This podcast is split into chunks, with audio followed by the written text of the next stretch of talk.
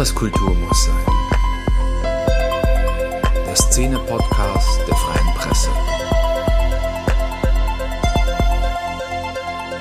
Mit Tim Hofmann. Ja, heute wollen wir uns einer seltenen Kulturform aus Sachsen widmen, denn tatsächlich ähm, gab es im Freistaat noch nie so eine richtig international konkurrenzfähige Schwerrockband. Wenn man jetzt mal von Alpha Tiger aus Freiberg absieht, die ja ihre Karriere selber, ähm, ich will nicht sagen geschrottet, aber doch beendet haben. Aber es gibt äh, Nachschub. Und zwar sitze ich heute hier mit der Francis von Wukan, einer Dresdner Band. Sei gegrüßt. Hallo, schön, dass ich heute da sein darf. Wir sprechen im Prinzip, äh, wir müssen erstmal so ungefähr einordnen, was Wukan eigentlich ist, weil so richtig ähm, in eine Schublade passt das Ganze nicht. Nee. Wenn ich jetzt sage so Roadburn Band, trifft das wahrscheinlich noch am ehesten, oder? Ja, außer dass ähm, Walter Heumakers oder wie auch immer der, dessen Name ausgesprochen wird, uns ganz grauslich findet und wir niemals auf dem Roadburn spielen würden. Aufgrund dessen.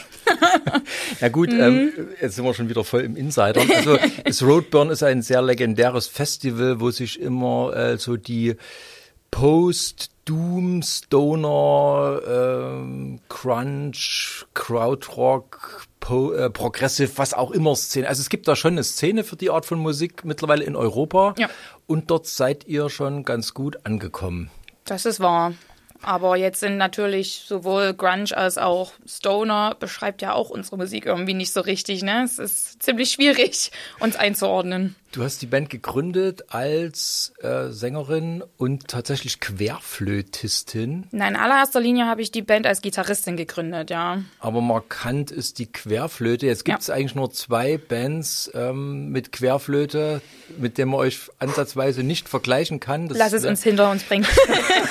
das wäre Jess Rotal natürlich ja. und das ist natürlich Psychotic Walls. Ähm, ich habe an jede Band gedacht, außer an die jetzt. Das sind eigentlich die einzigen zwei Bands mit Querflöte, die mir äh, geläufig sind, wobei ich Jess Rotal tatsächlich nicht so richtig äh, klasse finde.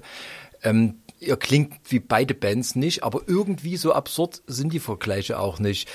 Eigentlich kann man Wukan so am ehesten als so, ich würde mal sagen, Black Sabbath, Proto-Metal, Folk, ähm, erzähl doch einfach mal, wo du deine Ideen hergenommen hast, als du die Band gegründet hast. Hm, ursprünglich habe ich die Band als Bluesband gegründet. Also ich war ganz großer Rory Gallagher-Fan, Free-Fan. Ich habe CC Top damals gern gehört.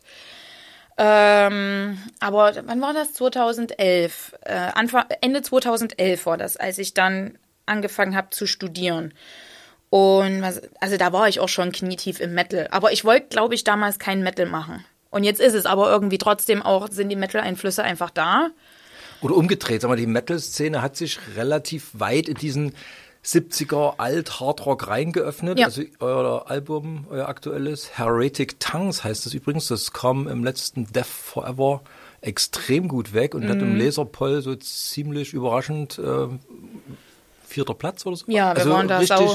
Ich glaube, wir waren sogar zweiter Platz. Also hier bei diesem Laserpoll, ah, da ja. haben wir natürlich auch Shit dafür bekommen, ne, weil es der Forever uns da die Bühne gegeben hat. Jetzt muss man so sagen, dass Death Forever ist für diese Art von Musik oder überhaupt für Metal und äh, sowas die Institution ja. in Deutschland zusammen mit dem Rockhard. Mhm. Kann man jetzt eigentlich von außen gar nicht mehr auseinanderhalten. Aber ähm, also dort weit oben zu landen, das heißt schon, dass man also europaweit mitsprechen kann ja. in diesem, ja. in diesem Beritt. Also deswegen, also wie gesagt, das, das ist sehr Metal-kompatibel schon, aber wenn man jetzt kein Metal-Fan ist, sondern nur auf irgendwie, ich sag's mal, Schwerrock steht. Ja. Kommt man mit euch ganz gut klar. Ich denke schon, ne? Also die, die Mischung, die es für mich ausmacht, ganz persönlich, ist ähm, Heavy Metal, Disco und Funk Krautrock beziehungsweise Progressive Rock und dann manchmal noch so ein paar Folk-Elemente. So, und das, das sind so die vier Komponenten, aus denen ich meine größte Inspiration ziehe und auf die wir uns als Band geeinigt haben.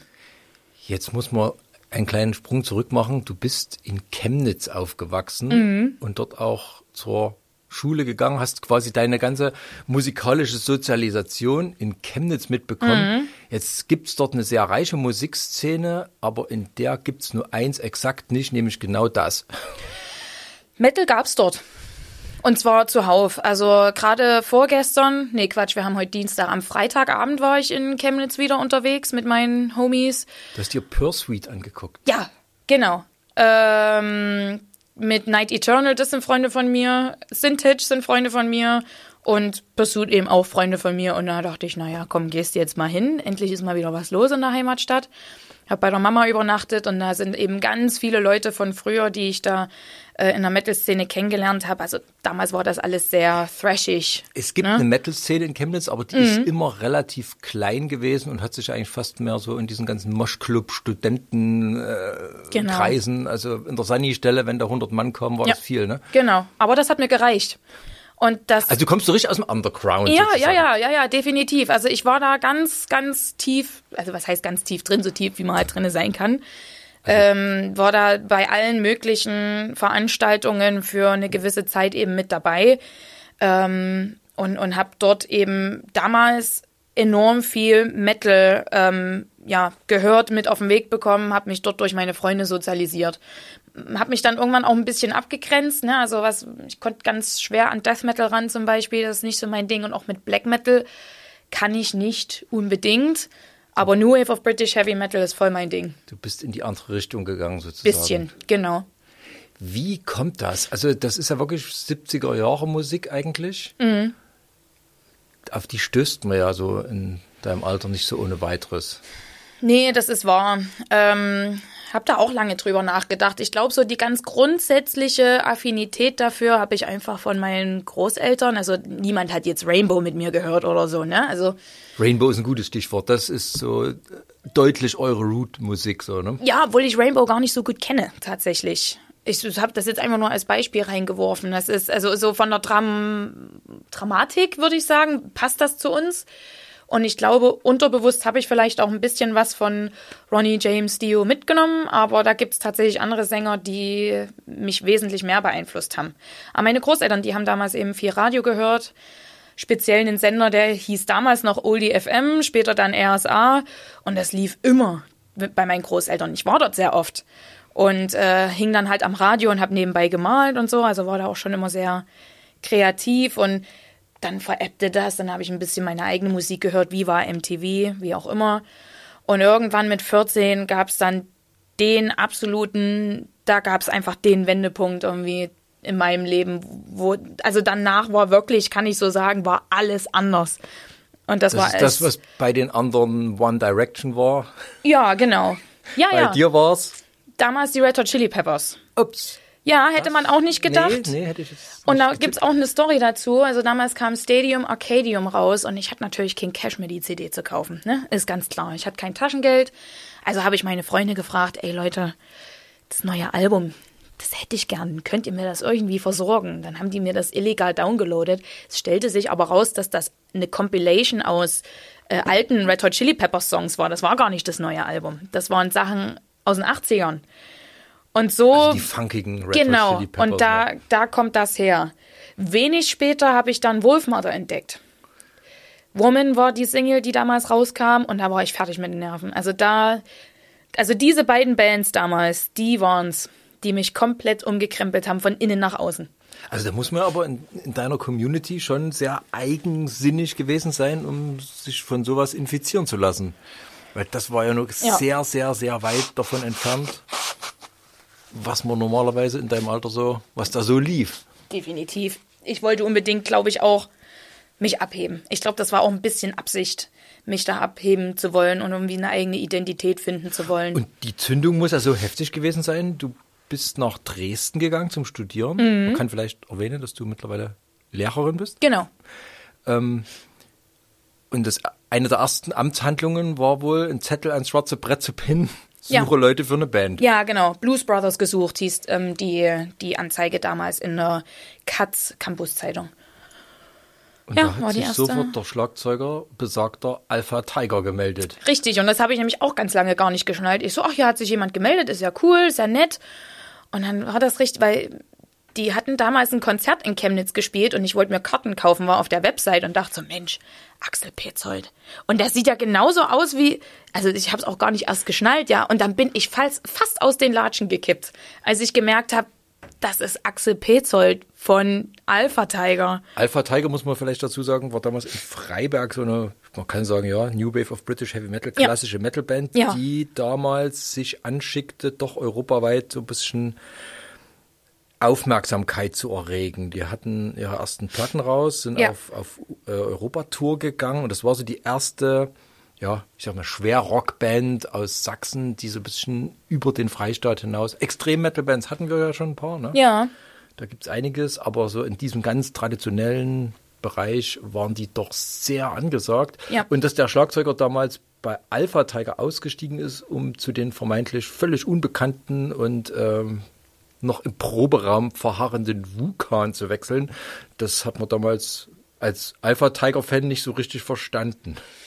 Ja, der hatte schon ganz gute Gründe, die auch dann bei uns dazu geführt haben, dass er dann eben nicht mehr dabei war. Also er hat von Anfang an gesagt, sobald irgendwie die Industrie mit reinkommt, bin ich raus, weil das ist einfach nicht mein Lebensentwurf. War schon relativ Industrie zeitig klar. Industrie ist ein gutes Stichwort, mhm. weil wenn Wukan was überhaupt nicht ist, ihr seid zwar sehr erfolgreich auf eurem Gebiet mittlerweile, ja. Aber das liegt jetzt nun nicht am Zuschnitt der Musik. Nee. Also ihr seid ja wirklich underground as underground can be. Ja. Wir haben vorhin schon so ein bisschen angedeutet, also selbst in den Subgenres kann man sich, kann man sich streiten, ja. wo ihr dazugehört und wo nicht. Ähm, wie läuft das? Wie kriegt ihr das hin, dass ihr mit so einer eigentlich abseitigen Musik, wobei man sagen muss, es klingt ja nicht abseitig im Sinne Ja. von versponnen, Ja. sondern ihr seid wirklich so eine wilde Mischung aus äh, allen geläufigen Stilen der 70er, sage ich jetzt mal. Ja. Ich glaube, was wirklich auch dazu beigetragen hat, ist ähm, meine persönliche Vernetzung mit der Metal-Szene. Also ich denke wirklich, dass das uns geholfen hat, auf lange Sicht auch in der Metal-Szene Fuß zu fassen ähm, und auch dort ähm, die Leute ja mit ran, ranzuholen zu unseren Konzerten. Also ähm, klingt vielleicht ein bisschen pathetisch und ein bisschen wie, wie sagt Brothers man? in Metal. Ja, aber das ist wirklich, man vernetzt sich über Social Media, man, man kennt sich irgendwie und dann geht man mal dort zum Konzert und dann man, man trifft sich, man kennt sich und schon kommen die Homies dann zum eigenen Konzert und also es gibt so ein paar Leute aus dem Pott, die sehen wir bei jeder Show in Dortmund oder Essen oder sonst wo. Und ähm, da bin ich tatsächlich auch dankbar, dass das so funktioniert über die Beziehungen. Allerdings ist das ja auch nicht die ganze Wahrheit. Ne? Also ich glaube, unser Stilmix trägt dazu bei, dass wir je nach Festivalart unser Set auch ein bisschen anpassen können. Wir können auf dem Herzberg spielen und wir können auf dem Rockhard Festival spielen. Und beide Male haben wir Das stimmt. Einen Ihr, ihr könnt verdammt hart sein, so im Black Sabbath-Sinn, Mhm. mit allerdings schon moderner Kante so ein bisschen. Also es klingt schon ein bisschen more angry. Mhm. Ihr könnt aber auch ein bisschen verträumt mit der Querflöte und ihr habt ein Termin dabei Genau. und ähm, Keyboards und so. Also das kann auch schon sehr nach Kiffermusik klingen. ja. Ist so, ja. Weil du deine Vernetzung ansprichst, was mir so beim, beim Vorbereiten so eingefallen ist, da gibt es die ganz schreckliche Schublade Female Fronted Metal. Oh yes. Hm. Was insofern völlig absurd ist, weil ja gerade im Englischen gibt's ja gar keinen, äh, wird ja gar nicht gegendert, sondern Singer meint beides. Genau. und äh, Bassplayer und was auch immer Ja. gibt. Das finde ich immer so ein bisschen schuwelig. Wie ist das für dich, dort reingepackt zu werden? Also da habe ich sehr viele Gedanken dazu. ist natürlich, Teile sie mit also uns. erstmal, erstmal ist es natürlich totaler Schwachsinn jetzt nach 50 Jahren Rockgeschichte anzufangen mit Female Fronted. Warum? Also wenn wir jetzt mal ganz zurück, ne, die Ronettes hat's gegeben, es hat äh, Janis Joplin gegeben, in den 80ern gab's Vixen, in den 80ern gab's ähm, Hard und auch in den 70ern schon Lita Ford, The Runaways. Sabrina Klaassen nicht zu vergessen. Ja, genau, die habe ich auf dem Rockhard sogar gesehen. Habe ich mich nicht getraut, die anzusprechen, wie immer. Ich äh, traue mich 60 dieses immer Jahr. nicht. Also es- die war, mit wem war denn die da auf der Bühne? Ich habe das vergessen. Das äh, Tanker, mit Tanker, da war sie, äh, da habe ich dann zugeguckt, fand ich ganz toll und die habe ich dann auf der Toilette dort getroffen, habe mich nicht getraut, sie anzusprechen. Aber habe mir danach alle Interviews aus den 90ern reingezogen und eine super krasse, eloquente Frau. Ähm, ja, Warlock hat es natürlich gegeben, wie gesagt, dann Holy Moses. Ähm, und aber jetzt fängt man an, das mit Female Fronted. Arch Enemy. Ja, genau. Also Haufen Frauen, ne? Und jetzt fängt man an, irgendwie mehr Fronted dazu zu sagen, was völliger Bullshit ist. Aber äh, offenbar das- brauchen das die Warum Leute. ist das im Metal so dezidiert? Da wird ja auch immer darauf hingewiesen, wenn, wenn eine Frau an irgendeinem Instrument steht. Ist der Metal da tatsächlich noch so ein bisschen zurück oder der Rock allgemein? Bin mir nicht sicher. Bin, wie gesagt, alle, alle Bands, die ich jetzt aufgezählt habe, sind ja Rockbands. Ich weiß nicht, ob das früher schon so geläufig war, dass man da sagen musste, die Sängerin, der, also klar, im Deutschen ist das natürlich so, ähm, aber ich weiß nicht. Ähm, wie gesagt, es gibt da auch Metal-Festivals, die mittlerweile ähm, wenn, wenn da irgendwie, oh Gott, wie, wie formuliere ich das am besten? Da gibt es Frauentage. Da ist der Freitag zum Beispiel ähm, gewidmet. Ja, so ein Bullshit. Ich will doch nicht aufs Abstellgleis, hör mal. Und dann, und dann äh, haben wir dort auch schon Angebote bekommen und ey, würdet ihr dort spielen? Und das ist der, der, der sogenannte Frauentag und da sind nur Frauenbands. Und da dachte ich so, warum muss ich denn aufs Abstellgleis, hör mal? Also wir kriegen es irgendwie hin, wenn man uns lässt und wenn es die Venue hergibt, vor äh, 2000 Leuten zu spielen und es funktioniert an einem ganz stinknormalen Samstag. Und beim nächsten Festival muss ich aufs Abstellgleis und muss, äh, ja, ich darf halt bei den Frauen mitspielen. Ist doch schön. Es ist wieder Katzentisch irgendwie. Also der schwingt dann auch immer so ein bisschen mit. Die haben so eine hübsch aussehende Sängerin mhm. und deswegen sind die jetzt erfolgreich oder kommt ja, sowas mit rüber? Ja, definitiv. Und ist ja, ist ja auch Teil des Pakets irgendwie. Also da mache ich mir ja nichts vor. Also ich sehe ja auch zu, dass ich jetzt halt ein gewisses Image aufrechterhalte. Aber das alleine bringt Inwiefern? mir nichts. Ich ernähre mich speziell, ich ähm, mache gewisse Schönheitsbehandlungen, um eben mit 31 nie auszusehen wie 40. Äh, das finde ich gehört schon dazu. Ich kleide mich speziell, ich nähe Klamotten, die mir auf den Leib geschneidert sind, sozusagen für die Aber Bühne. Nennen wir jetzt mal einen Metal-Sänger, der das nicht macht. Der das nicht macht. Also gut, es da gibt es mit Sicherheit es, es gibt so im die, Genre. Die, die Tankard-Nummer, ne? Aber, ja, ja, genau. Aber äh, ansonsten äh, unter den Sängern sehe ich jetzt auch nicht wenige, die aufpassen, dass sie ihren Waschbrettbauch behalten und ja. äh, schick aussehen. Auf jeden Fall werden die nicht drauf angesprochen. Klamotten schneidern. Also und meine Jungs werden da nicht drauf angesprochen, wie geil sie aussehen, außer Alex vielleicht. Der wird immer für Johnny Depp gehalten tatsächlich. Ne?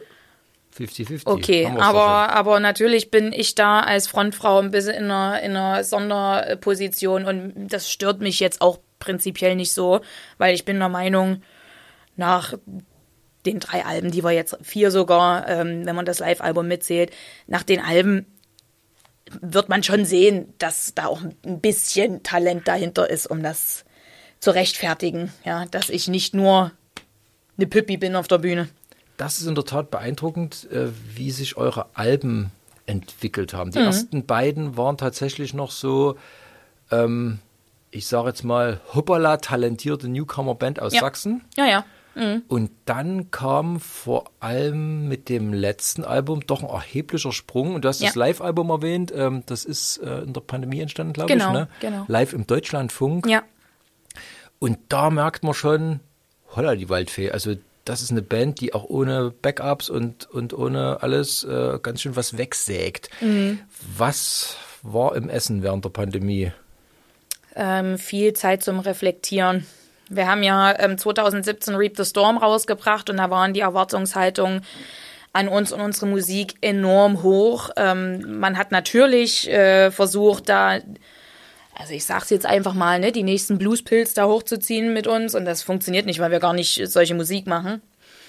Und ähm, das war dann fürs Label sehr enttäuschend. Wir mussten uns damit auch vielen persönlichen ähm, Ärgernissen rumschlagen, sage ich mal so. Ähm, das Label war überhaupt nicht supportive. Das war eine totale Schnellgeburt, muss man sagen, dieses Album und ist daher leider für meine Begriffe ein bisschen unter seinem Potenzial geblieben in der Produktion.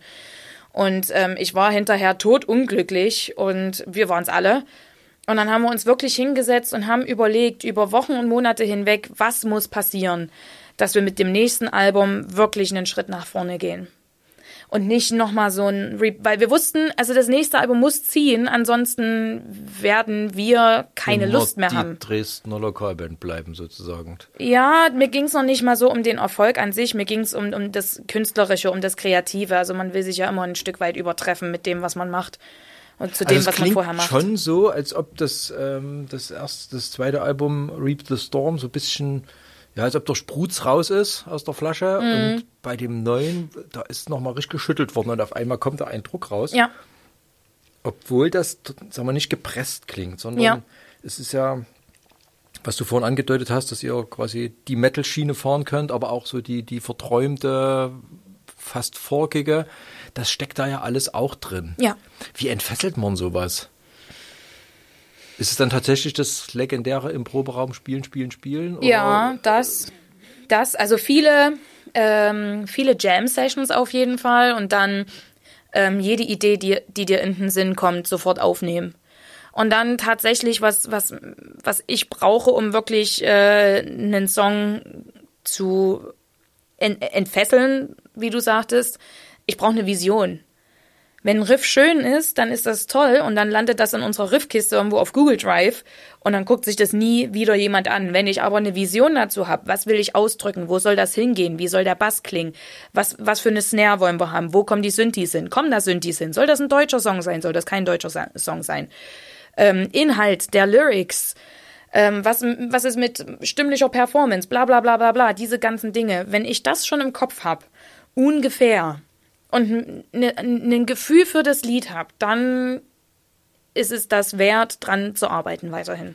Deutsche Songs ist so ein schönes Stichwort. Ihr seid eigentlich eine englischsprachige Band, mhm. habt aber jetzt äh, vermehrt immer mal ein deutsches Lied. Ja, seit Anfang an praktisch. Das klang immer so ein bisschen als ja, als Gag. Also man macht auch mal ein deutsches Lied. Mhm. Auf dem Live-Album habt ihr sogar Renft gecovert. Auch auf der ähm, ähm, Heretic Tongues auch. Wie kommt man denn in eurem Alter auf Renft?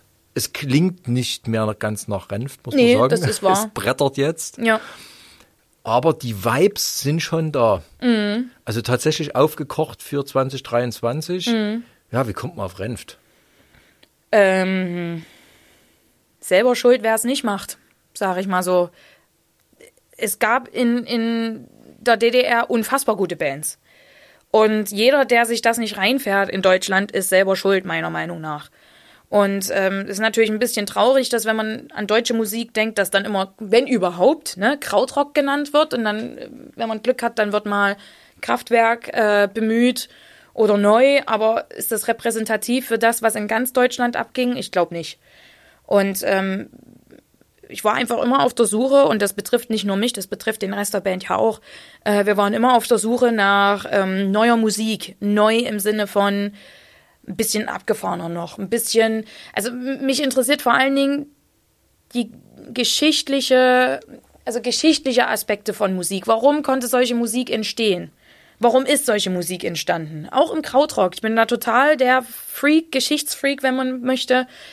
Und, ähm, also brauchst du Musik so ein bisschen in die Zeit schon eingebettet? Ja, ein bisschen, im, genau. Dass man im Nachhinein reflektieren kann. Man weiß ja heutzutage sehr genau, was die Beatles bewirkt haben, was ACDC ja. bewirkt haben. Das kann ich jetzt bei Kraftklub noch nicht so genau sagen. Ja. Das kann ich mal in 20 Jahren sagen. Genau. Und dieser zeitliche Abstand, dass man sozusagen dieses, dieses Nachwachsen schon so, so, das ist dir wichtig. Mir ist es wichtig, ja. Genauso wie ähm, der Klang von Platten.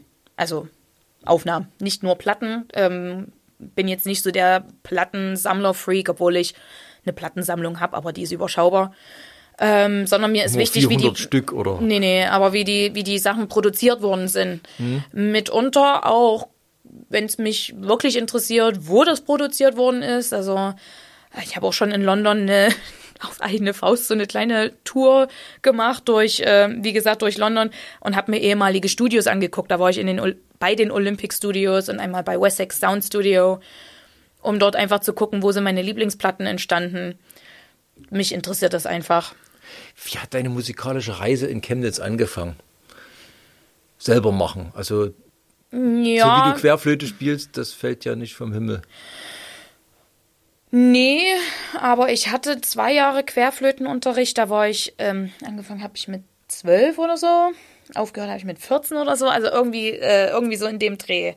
Und dann habe ich mir, oder habe ich mit 13 angefangen? Ist auch egal. Ich habe da nur, habe nicht so lange Unterricht gehabt und das war das. Ursprünglich über die Blockflöte natürlich reingekommen und ähm, ansonsten war ich halt schon immer Musikfreak und ich wollte, dass Musik also ich habe festgestellt schon als Kleinkind, dass Musik mich sehr stark bewegt emotional. Also es gab auch Songs, die konnte ich nicht anhören. Fade to Grey von Visage. Da hatte ich Angst, da hatte ich Schiss davor. Wenn der Song lief, bin ich in Tränen ausgebrochen Was? vor Angst. So ein schöner Song. Ja, es ist ein wunderbarer Song, sehe ich jetzt auch so. Aber als dreijähriges Kind, ich konnte es nicht verarbeiten. Genauso Another Brick in the Wall von Pink Floyd. Aber es gab natürlich auch Songs, die mich sehr positiv gestimmt haben. Und dann wollte ich wissen, warum. Und habe versucht dann auch selber Musik zu schreiben, in Anführungsstrichen. Habe in Anführungsstrichen, ein Notensystem entwickelt. Es funktionierte natürlich geil. nicht. Also ganz, ich hatte ja nichts zum Aufnehmen. Heute singe ich das alles ins Telefon und meine Ideen bleiben da. Aber wenn ich mal wirklich einen Song hatte. Du hast ein eigenes Notensystem entwickelt. Wie ich möchte nicht drüber reden. Das war wirklich kein Notensystem, was man irgendjemand anbieten könnte. Ähm, also das hat auch hinten ja, und vorne da nicht. Da steckt ja der Gedanke dahinter, ich habe Musik im Kopf und will die festhalten. Genau. Das, es ist, ja das ist meine Life-Challenge, weil das ist auch jetzt ein Problem tatsächlich. Also ich hab's, ich könnte aus dem Stegreif könnte ich in Anführungsstrichen Songs schreiben, aber ich habe einfach mitunter nicht die, manchmal nicht die Geduld, muss man auch sagen, und manchmal auch nicht die kommunikativen Mittel, um das irgendwie in einen in den Rahmen zu bringen. Deswegen, also du hast dieses verzweifelte Gefühl, da ist was in dir ja, drin und das muss irgendwie raus. Das muss raus. Du kannst es nicht kommunizieren. Mitunter kann ich es nicht kommunizieren, oh. nein. Furchtbar. Und das macht es in der Band natürlich nicht einfach, weil für die Ideen bin ich primär verantwortlich. Also nicht, dass die Jungs nicht ihren Kram mit reinbringen und das auch immer sehr ähm, gewinnbringend ist. Aber wenn es jetzt mal wirklich darum geht, äh, okay, wir haben jetzt hier einen also du stehst ja mit Händen und Füßen da und ja. wedelst und willst dem Schlagzeuger ja. erklären, wie er eine Bridge spielen soll. Und ja, ich sing's meistens vor und dann hoffe ich aufs Beste. Weil tatsächlich, ich hab's mit dem Notensystem nicht so. Ich konnte mal Noten lesen durch den Querflötenunterricht und das ist alles total in den Sack gegangen. Also da hätte man viel, viel früher anfangen müssen, mich dort äh, musikalisch zu fördern. Aber ich glaube, das Verständnis für Musik und Kunst war da in meiner Familie jetzt einfach nicht da.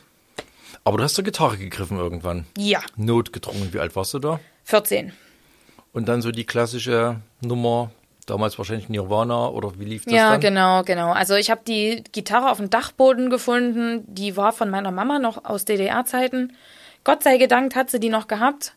Ähm, die ist jetzt auch immer noch in meinem Besitz. Ähm, genau, und damit habe ich dann angefangen, Musik zu machen. Und das war, ja, spannend, sagen wir es mal so. Das ist für Mädchen, Frauen ungewöhnlich mhm. damals gewesen. Wie hast du das erlebt? Warst du dann ein Alien oder wie kommt das überhaupt, dass man dass es bei Jungs relativ normal ist, dass sie eine mhm. Band gründen, aber bei Frauen ist das so ein spezielles Ding.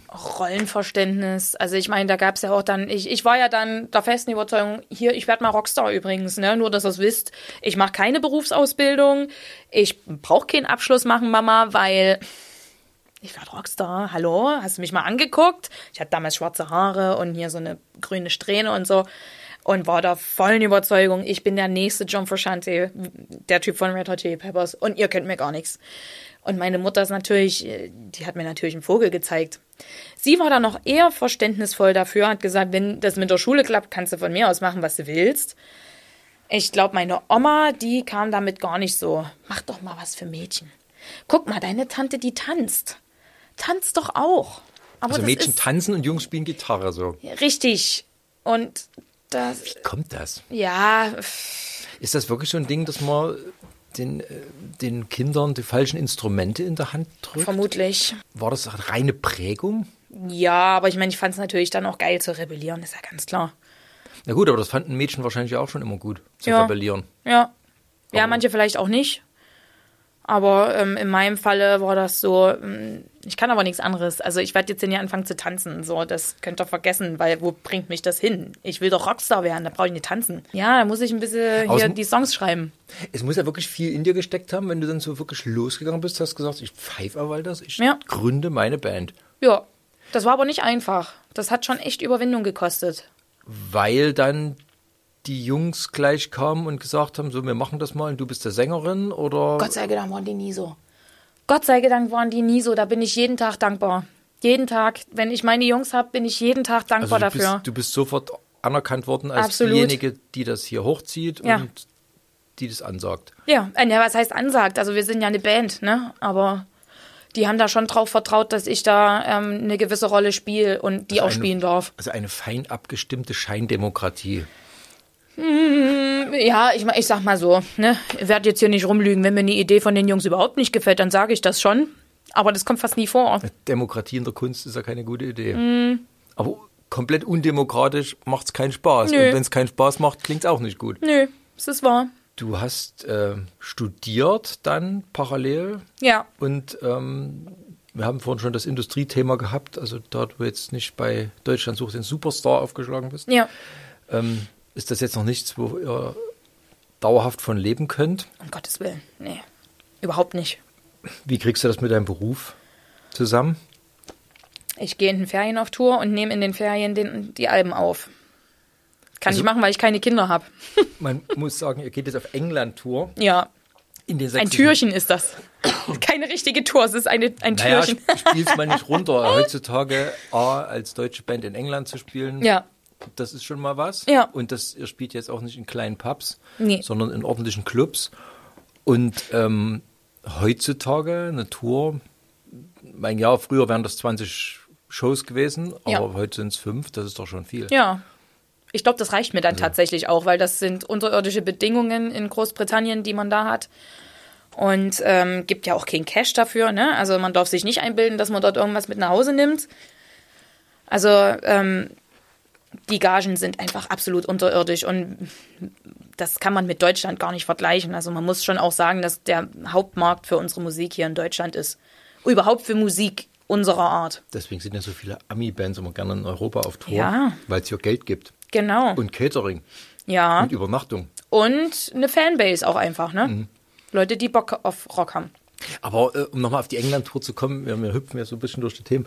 Ähm, für die Art von Musik, die ihr macht, das ist ja nun irgendwo britisch as fuck. Wie ist das da ins Mutterland zu gehen? Weil in den 70ern, dort wo eure Musik erfunden wurde, war das, glaube ich, schon auch nochmal eine ganz andere Nummer. Da war England ja wirklich so der heilige Gral. Ich glaube, die sehen uns vor allen Dingen als Krautrock-Band. Nee, ich meine für dich so in, in, Ach so, in weil dieses ja, Land zu gehen. Dadurch, dass ich weiß, was auf mich zukommt, äh, zukommt bin ich da relativ ähm, realistisch und auch ein bisschen nüchtern. Ich betrachte das nüchtern. Ich weiß, dass das echt harte Tage wären, die da auf uns zukommen. Und ähm, dass äh, ich dort ähm, eigentlich Grund zu feiern habe, weil ich werde dort sehr viele Freunde treffen und ich kann aber nicht feiern. Es geht nicht an den Tagen. Also ähm, es ist halt ein Business an, an, an dem Punkt. Bin hauptsächlich gespannt, wie die Shows werden und wie unsere Musik in der Zwischenzeit, weil wir waren schon mal da 2017, ähm, wie die jetzt ankommt mittlerweile. Ähm, aber ja, hauptsächlich äh, habe ich eher Angst, muss ich sagen. Obwohl, ihr seid doch eine Live-Maschine. Ihr seid doch keine Band, die Ja. Songs reproduziert, sondern live ist doch euer Mit 50 Motor. Grad im Black Heart in London, also ey, da will ich mal sehen, wie ich eine Live-Maschine bin. Also ich ähm, drück uns die Daumen und äh, sende ein Stoßgebet in den Himmel, weil das wird schon echt hart. Wir sind dann die dritte von drei Bands als Headliner, was schon super geil ist, ja. Also wir haben Bobby Dazzle als, als Vorband und dann äh, Scruffy Bear und die haben sich beide schon den Namen erspielt, aber wir als deutsche Band sind da Headliner, ist natürlich schon geil. Aber ich weiß, ich weiß einfach, was dort auf uns zukommt und deswegen bin ich da sehr realistisch und möchte einfach nur, dass die, die Shows richtig gut werden, dass wir dort musikalisch punkten können, dass wir vor allen Dingen mit unserer Eigensinnigkeit punkten können, weil ich glaube, das ist das, was die Briten ähm, ich lehne mich jetzt mal weit aus dem Fenster, aber was es in der britischen Musiklandschaft vielleicht nicht mehr so gibt. Diese komplette Eigenständigkeit. Ich glaube, dort ist viel kommerzialisierter Rock unterwegs. Ja, diesen, diesen sag mal, künstlerischen Eigensinn, den habt ihr also aus den 70ern tatsächlich euch so ein bisschen rausgeborgt. Ne? Ist das was, was du so an dieser, ja, man nennt, nennt man es Krautrock, Proto-Metal, äh, was auch immer Phase so schätzt? Voll. Total. Das ist für mich eigentlich, also ich brauche keine Band aufmachen, wenn ich dann von früh bis spät nur Black Sabbath Riffs cover. Und ich meine, uns wird auch immer vorgeworfen, wir würden hier äh, wahllos äh, aus den 70ern stehlen. Das sehe ich persönlich gar nicht so. Also die, die Bands, von denen wir angeblich stehlen und uns dort bedienen. Es sind genau die Bands, von denen wir überhaupt nicht haben. Ähm, ich habe schon mir so ein paar Ideen abgeguckt, aber das war eher Judas Priest beim letzten Album. Hat mich sehr beeinflusst. Giorgio Moroder mit den ganzen Synthi-Sachen, wenn man ganz genau hinhört, dann merkt man das Wahrscheinlich auch. die Vibes. Es, es, Es sind die Vibes, aber wenn man, wenn man wirklich auf die Musik hört, ist es, glaube ich, nochmal, äh, würde man merken, dass es eben nicht einfach nur sinnlos geklaut ist, sondern ähm, dass es schon eine eigenständige Idee von uns ist, unsere Identität dort auf die Art und Weise zu präsentieren. Kommt dieser Vorwurf? Weil tatsächlich Ja. in dieser Szene, die ihr bedient, gibt's das ja schon, dass Bands wirklich sehr nah an einer anderen Band dran Ja, sind. das ihr war- Mhm. sitzt da ja wirklich zwischen allen Stühlen. Wie gesagt, die Vibrationen so, das, das 70er-mäßige, das kann man, Das klar. kann man nicht leugnen. Ja. Aber ich finde es tatsächlich, es klingt mehr edgy, es klingt eben nicht ganz so verkifft, sondern doch eher, da ist schon ganz schön Pfeffer dahinter. Ja. Das klingt schon modern. Genau, wir wollten das auch ziemlich straight halten auf dem letzten Album. Und das ist, glaube ich, auch so das Straighteste, was wir hinbekommen. Musikalisch. Sonst, also wir sind schon so ähm, ausufernd hin und wieder. Auch in unseren Live-Jams und so. Das ist in den Songs aber streckenweise auch schon so angelegt. Genau. Don't Break the Ode. Sehr Genau. mutig, einen Song nach dem besten Metal-Album aller Zeiten zu benennen. Wie jetzt? Das heißt doch gar nicht Covenant. Von Morbid Angel. Ich denke, du magst kein Death Metal. Daher, das ist die einzige Death Metal Band, die ich akzeptiere. Und die liebe ich wirklich bis zum. Ja, es Bis ist jetzt nicht schwer, Morbid Angel zu lieben, aber also Don't Break the Ode von Merciful Fate ist schon. Ja, da gab es natürlich auch Shit im Internet, ne? Oh, Wie könnt ihr das tun? Aber ja. Girl, ja, zumal das, halt nah, das nah dran ist. Also an, Ja. mit, an Morbid Angel denkt ja nun bei euch wirklich niemand. Ja, aber, von denen habe ich mich auch beeinflussen lassen, gerade bei dem Song. Echt? Ja, ja, äh, lyrisch hauptsächlich. Also, Also, so, das, das war so, eine, so ein anderer Gedanke, den ich hatte, so dieser Okkultrock, der ja, ähm, obwohl ihr den nicht vorn rausfahrt, nee, ist auch zu billig mittlerweile. aber, aber es steckt ganz viel drin. Also ich habe streckenweise so ein bisschen einen Witchfinder General oh ja, die mag ich auch sehr. Ja, Und ähm, The Devil's Blood, die kenne ich nicht so. die mag, ja, das ist auch nicht so, aber so, so von, von, von Vibes her ist das schon, Ja, da kommt schon auch viel mit. Aber ideologisch, jetzt um das mal so zu nennen, Ja. haltet, haltet ihr euch ja entweder offen oder zurück. Es gibt zwar mal den deutschen Song, der sich recht klar gegen die ganzen AfD-Heinis positioniert. Ja. Da seid ihr mal ins Deutsche geswitcht. Genau. Aber ansonsten seid ihr nicht so eine Ideologieband, sag ich mal. nee, aber es ist schon alles immer ganz schön spirituell. Also für meine Begriffe ist das alles spirituell. Welche Bedeutung hat Spiritualität für dich? Äh, eine ziemlich große. Also es ist jetzt nicht so, dass ich hier, ähm, bevor ich mit jemandem spreche, erstmal hier die astrologische Tabelle mir erstmal durchlesen muss, aber bin schon der Meinung, dass ähm, zum Beispiel solche Dinge wie Meditation, dass das äh, hilft, den Geist irgendwie ein bisschen zu fokussieren. Und wenn man sich auf eine Sache fokussiert und sich selber auch positiv zuspricht äh, in Bezug auf diese Sache, dass dort gewisse Dinge passieren können. Sagen wir es mal so. In die richtige Also- Richtung. Das ist so ein bisschen die Morbid Angel Nummer. Das Leben ist eine Salatbar und ich nehme mir spirituell aus allen Ecken, Genau. was mir gut Ja, tut das und auf jeden Fall. passt. Die haben mich dort auch total beeinflusst. Also ich bin, ich habe jetzt nicht jeden äh, Song auswendig mehr angeguckt oder was, ne? Aber die Songs, bei denen es mich interessiert, ähm, God of Emptiness, Rapture, also die Covenant-Scheibe hauptsächlich, da finde ich die Texte schon echt extrem gut. Aber gerade Morbid Angel sind doch, was Spiritualität angeht, eher flach. Was? Ja, Uh, da musst du aber, da musst, du- mal mit Trey Asek Toth äh, dich unterhalten oder mit David Vincent. Die haben da schon die, also gerade in den Interviews Anfang der 90er haben die schon so ein paar Sachen Ich rausgehauen. habe jetzt leider gerade die Biografie von David Vincent gelesen und die ist so schwach. Ja? Oh, traurig. Ich habe den neulich hier auf dem Metal Days getroffen und ich hatte meine Alters of Madness dabei und ich wollte die unterschreiben lassen und ich habe mich nicht getraut. Der saß drei Stunden neben mir. Und ich habe mich also nicht getraut. Starstruck bist du nicht gerade. Oh, also wirklich, ich bin völlig, ich war völlig durch mit, mit der Welt. Die sind ja nach uns auf die Bühne, die konnten aber nicht spielen an dem Tag, weil es auf dem Metal Days so krass geregnet hat und ich war, ich habe den gesehen, ich war wie, ich war. Und die Jungs haben mich natürlich dann aufgezogen. Jetzt geh hin mit deiner Scheißplatte, der Typ unterschreibt ja das, der freut sich wahrscheinlich noch. Und ich habe mich nicht getraut. Bei welchen großen Szenestars hast du dich denn noch nicht getraut, sie anzusprechen? Ähm, so viele habe ich noch gar nie getroffen.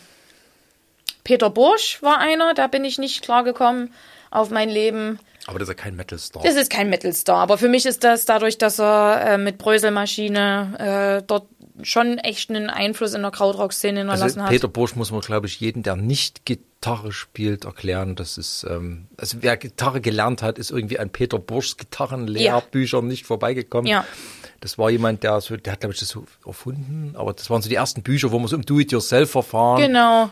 Und sehr liebevoll gestaltet alles ähm, und so, ne? Konnte man sich so die äh, an Songs rankämpfen mit einem Akkord durch Get Back von Beatles und ja. sowas. Ja, genau. Und deswegen ist der, glaube ich, ähm, nach der Wende, wer Gitarre gelernt hat, kennt, kennt Peter Borsch, aber ähm, wer keine Gitarre gelernt hat, ich glaube, Bröselmaschinen ist es nicht so die bekannteste Band gewesen. Nee, aber wenn man so in diesem Krautrock-Ding drin ist, dann weiß man schon, was sie dort auch geleistet mhm. haben für die, ich sag mal, Szene, ne?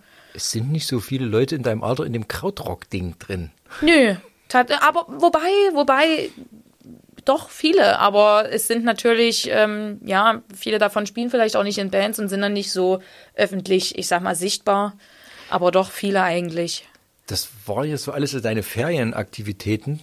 Ähm, wie kriegst du das mit deinem Beruf zusammen? Ist das so ein, so ein, so ein, so ein zweigeteiltes Leben für dich? Da bin ja. ich die Lehrerin und da bin ich, da, da mache ich so einen Cut und da gehe ich Genau, ich würde sonst auch eine Krise kriegen. Also sowohl als auch. Ne? Also sowohl mit dem Lehrerberuf würde ich die absolute Meise bekommen, wenn ich das 24-7 wäre. Und genauso würde es mich echt wahnsinnig machen, wenn ich nur, ähm, ich sag mal, Rockstar bin, Musikerin bin, weil du musst ja, du musst ja liefern. Du musst, äh, es ist halt, im, im Lehrerberuf ist es alles ziemlich strukturiert. Und erst muss ich das machen, dann kommt das und dann ne, so eine Stunde verläuft nach einem gewissen Schema, eine Woche verläuft nach einem gewissen Schema. Wenn ich nur den ganzen Tag in den Tag reinleben würde und äh, freie Handhabe hätte über meine kreativen Prozesse, würde ich die Krise kriegen. Kann ich nicht anders sagen. Was unterrichtest du? Englisch und Ethik. Englisch und Ethik. Mhm. Ist das spannend? Ich hätte es nicht studiert, wenn es nicht spannend wäre. Also Englisch liegt mir, so, aber Philosophie, ja, wo fange ich an, wo höre ich auf, ne? ja, bei Ethik musst du den Kindern doch beibringen, dass Jesus ein guter Mann war. Nee, muss ich nicht. Muss nur sagen, dass es den vielleicht mal gegeben hat und dann ist es friss oder Ach, stirb. Du bleibst da noch im Konjunktiv. Ja, weil gibt das jetzt keine, also ich, mir ist nicht bekannt, dass man sagen kann, die Figur Jesus, so wie sie in der Bibel dargestellt ist, ist eine reale Person gewesen. Man geht davon aus, es gab ihn mal, aber ist doch wohl sehr stark entfernt und ein verzerrtes Bild, was in der Bibel steht, von ihm. Wie ist Unterrichten für dich? Anstrengend. Anstrengend. Ja. Also ich mag meine Schüler total, ne? Und ich glaube, wir haben auch mittlerweile, dadurch, dass ich so jung bin auch, das wird ein Vorteil sein. Wir haben ein gutes Verhältnis miteinander. Ich kann mich mit Sicherheit auch in die Lebenslagen der Kinder noch ein bisschen besser reinversetzen als jemand, der vielleicht schon kurz vor der Rente steht. Und das macht unser Verhältnis gut. Und wenn das Verhältnis gut ist, ist auch der Unterricht gut. Aber es gibt schon hin und wieder auch mal Dinge, die mich ultra hart nerven. Na, das und passiert immer, aber ich meine, anstrengend ist das, sollte es wahrscheinlich sein. Ich glaube, wenn, wenn ein Lehrer einfach nur locker keine Anstrengung hat, dann, ja. dann hat er irgendwie eine schlechte Verbindung. Mhm. Oder gar keine. Mhm. Ich glaube, so ist es, ja. Ist das belastend gerade mit diesen, wenn ich jetzt einmal eine Lehrerin da sitzen habe, muss ich natürlich die Bildungssituation in Sachsen abfragen, ja. wo gerade ähm, Fächer weggestrichen werden. Absolut. So. Das ist eine Katastrophe. Das ist eine absolute Katastrophe. Also ich meine, es ist so schon schwierig, den Kindern überhaupt irgendwie ein Bild zu vermitteln, was es in der Welt gibt. Also was, was man als, als Schule, als Institution machen wir ja nichts anderes als anbieten. Hm. Ey, guck mal, das gibt's, aber das gibt's auch.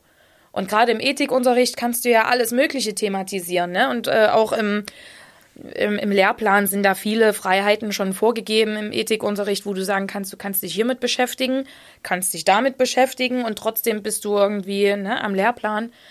Aber ähm, da, also ab einer gewissen Altersstufe sind die Kids halt ultra krass mit sich selbst beschäftigt. Und es fällt tatsächlich auch schwierig, den Kindern Angebote zu machen, wenn es zum Beispiel an der Lesekompetenz scheitert. Und das ist echt eine Geschichte, die finde ich enorm ähm, besorgniserregend, weil Lesekompetenz geht gegen Null. Also es ist echt krass. Die lesen den Text und, und Kapieren nicht, checken was das sie nicht. gelesen haben. Wie willst du denen dann Kunst beibringen? Wie willst du dann äh, die mal konfrontieren mit philosophischen Texten? Ich will dir alles schwarz malen. Meine Schüler machen das mitunter auch gut, aber ich habe den Eindruck, es ist schon bei einigen so krass, dass die sich nicht, äh, nicht nur, dass das Interesse fehlt, das ist immer noch eine andere Sache, das nehme ich auch niemanden übel, aber dass auch die Kompetenz fehlt, tatsächlich, äh, ja, sich, Zu erfassen. Mit, ja, Texte zu erfassen, Gehörtes zu erfassen. Das macht mir echt Sorgen. Und über Rechtschreibung brauchen wir jetzt am besten gar nicht reden. Das ist auch nochmal so eine Geschichte. Du klingst so, wie wir vorhin über Musik geredet haben, so klingst du jetzt in, in deiner, in deiner Lehrerwelt. Ja, Es gibt eine Brücke zwischen den beiden Leben, die, die dich irgendwie stützt? Ja, die Philosophie würde ich sagen. Das ist es wahrscheinlich. Weil äh, das, was ich ähm, textlich, man muss dazu sagen, ich wollte früher mal Schriftstellerin werden. Ähm, Vor der Musik oder dann dabei? Vor, sowohl als auch. So Alles, alles einfach. ich bin an dem Punkt, wo ich alles machen würde. Ähm, ja, also das wollte ich tatsächlich ganz gerne. Ähm, Schriftstellerin werden und dann dachte ich so, na, das wird jetzt hier nichts. Also man hat mich da auch an der Uni für literarisches Schreiben abgelehnt. Wird es eine Gründe gehabt haben. Ähm, und dann dachte ich mir, naja, mache ich halt Lehramt. Und bin da dann irgendwie auch voll drin aufgegangen. Also das ist mir echt auch wichtig, dass der Unterricht Also du ein suchst dir so mit deinen Interessen deinen Weg und Genau. findest dann was. ich war dann auch aktiv, muss ich sagen, dabei, irgendwie zu gucken, ja, was kann ich mit meiner, mit meinem Interessensgebiet, mit meiner, ich sag mal, auch Begabung, was kann ich damit jetzt machen? Also ein so, bisschen, und dann dachte ich man so, muss gucken, was man will, was man kann und beides in der Hand nehmen Ja, und, und dann, dann- nach vorn gehen. und dann nach vorn gehen. Und dann soll es bitte auch ein äh, Beruf sein, der sicher ist, weil eine Zeit lang stand auch mal Journalismus im Raum und da hatte ich aber Schiss, dass ich das irgendwie nie hinkriege und dann irgendwie kein Cash hab und das war dann, Das ist jetzt natürlich aus meiner Perspektive eine schwierige Position. das geht sehr gut.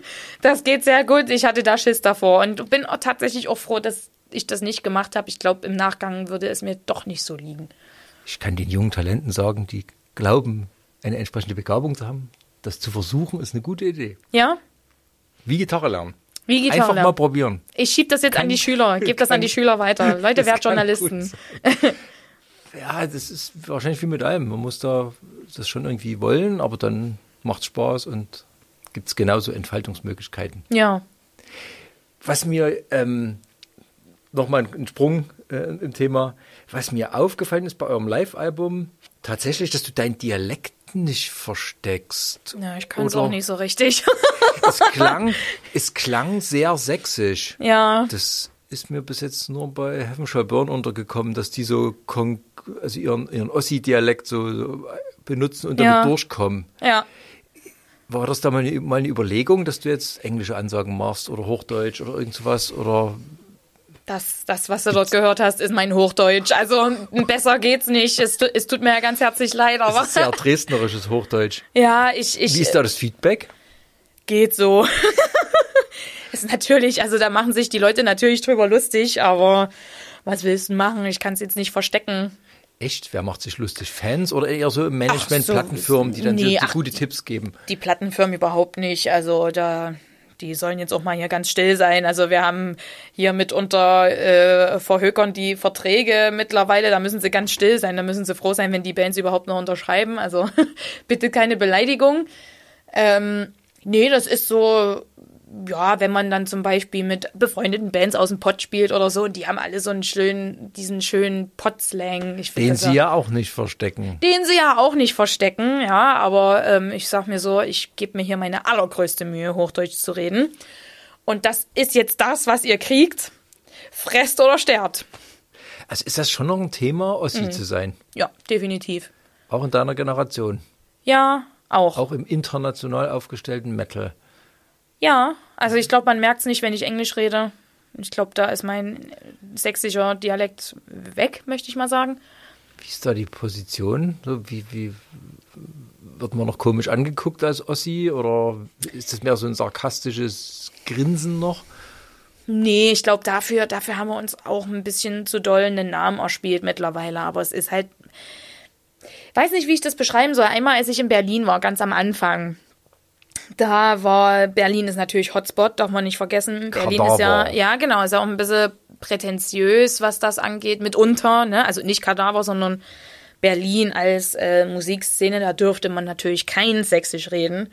Aber ich finde das einfach affig. Also warum soll ich 20 Jahre in Chemnitz aufwachsen und dann so tun, als wäre ich nicht aus Sachsen? Also das ist Käse. Und ich Wie gesagt, die Berliner und Potties machen sie auch nicht. ja, und also die Bayern schon mal gleich gar nicht und die versteht man ja mitunter auch nicht und ja, keine Ahnung. Also das finde ich affig, das zu verstecken, aber ich muss jetzt auch nicht hier so reden, wie wenn ich mit meinen Eltern zusammen bin. Da das- rutschst du sofort wieder ins Chemnitzer. Na, aber hallo, da geht's doch gleich wieder los. Nicht sächsisch, na klar, das ist schon nochmal ein Unterschied. Aber ich werde einen Teufel tun und jetzt äh, versuchen, Hochdeutsch zu reden und, und mich damit irgendwie ver- verzerren und verstecken. Also, das, äh, es bringt ja auch niemand. Und für wen? für wen? Nach dem Album ist vorm Album. Ja. Und äh, euer Album ist ja jetzt schon ein paar Monate raus. Das heißt, ihr müsst ja Pläne haben für Mhm. ein neues. Wie wird es weitergehen mit Vulkan? Also, wenn wir hier mit dem äh, Interview fertig sind, gehe ich zum Proberaum und schreibe das neue Album. also, das ist wirklich, ähm, bin praktisch auf dem Weg zur Probe. Du schreibst dann das neue Album sofort oder will heißen, ihr seid mitten dabei? Wir sind mitten dabei. Genau. Und das ist natürlich, ne, ähm, habe mir da noch so ein paar Gedanken gemacht, ähnlich wie das auch beim letzten Album war. Wo wollen wir hin? Was wollen wir ausbauen? Was wollen wir weglassen? Man muss jetzt schon ein bisschen aufpassen mit den Songs. Wir können nicht wahllos jetzt einfach Songs schreiben und dann sagen, hier, bitteschön, das ist es. Sondern wir müssen sehr selbstkritisch sein und das ist ein Prozess. Also man denkt schon so eine Richtung. Mhm. Äh, Wie kannst du die skizzieren? Ich möchte tatsächlich wieder einen Disco-Song dabei haben, der schön mit Heavy Metal verschmilzt. Das wäre ganz toll. Tolle Basslinien hätte ich gern. Ich hätte gern Songs mit äh, ganz tollen Drumrhythmen. Ich möchte stimmlich noch ein bisschen über mich hinauswachsen, ein bisschen mehr Riffing machen, mehrstimmig auch singen und dann vom Songwriting her auch wieder ein bisschen progressiver werden.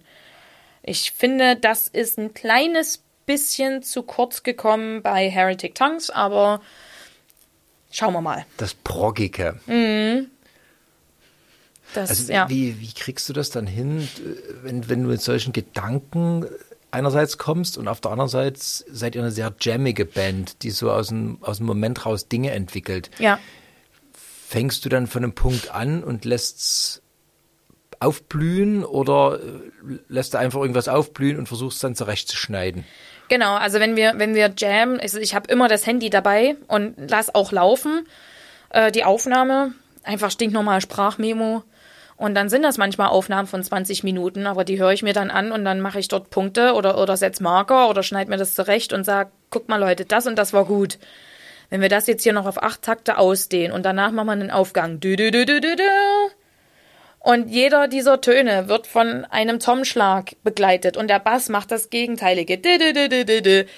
Irgendwie so in dem Dreh würde ich das kommunizieren mit den Jungs. Und dann also du hoffe ich, dann dass schon sie das die checken. Person, die das zusammensetzt. Manchmal ja.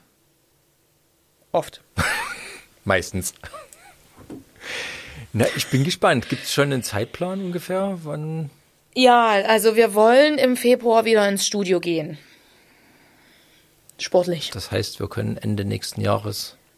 Ja, ähm, sollte das alles so hinhauen, äh, wäre Ende nächsten Jahres ein neues Album draußen. Genau. Was du jetzt nicht versprechen kannst, aber. Was ich jetzt nicht versprechen kann, aber das wäre meine Zielsetzung. Ich möchte das Album zumindest dreiviertel fertig haben. Klingt vielversprechend. Ja, ja, aber es hat mir echt Kopfzerbrechen bereitet, weil die letzten Proben richtig mies gelaufen sind. Ist einfach nichts bei rumgekommen. Das kommt Und vor. das ist wirklich, wir sind eine Band, wir sind sehr eng miteinander verbunden. Und wenn einer in der Band wirklich mal einen schlechten Tag hat oder wenn es ihm nicht gut geht oder, oder wenn er Stress hatte, dann, dann legt sich das leider auf alle von uns. Also wir sind da als Band freundschaftlich echt eng miteinander verbunden. Das ist der Nachteil der Jam-Band. Das ist der Nachteil der Jam-Band. Der Vorteil, wenn sich alle richtig gut fühlen, Dann kommen Dann ganz tolle Sachen dabei raus. auf. Ja, absolut.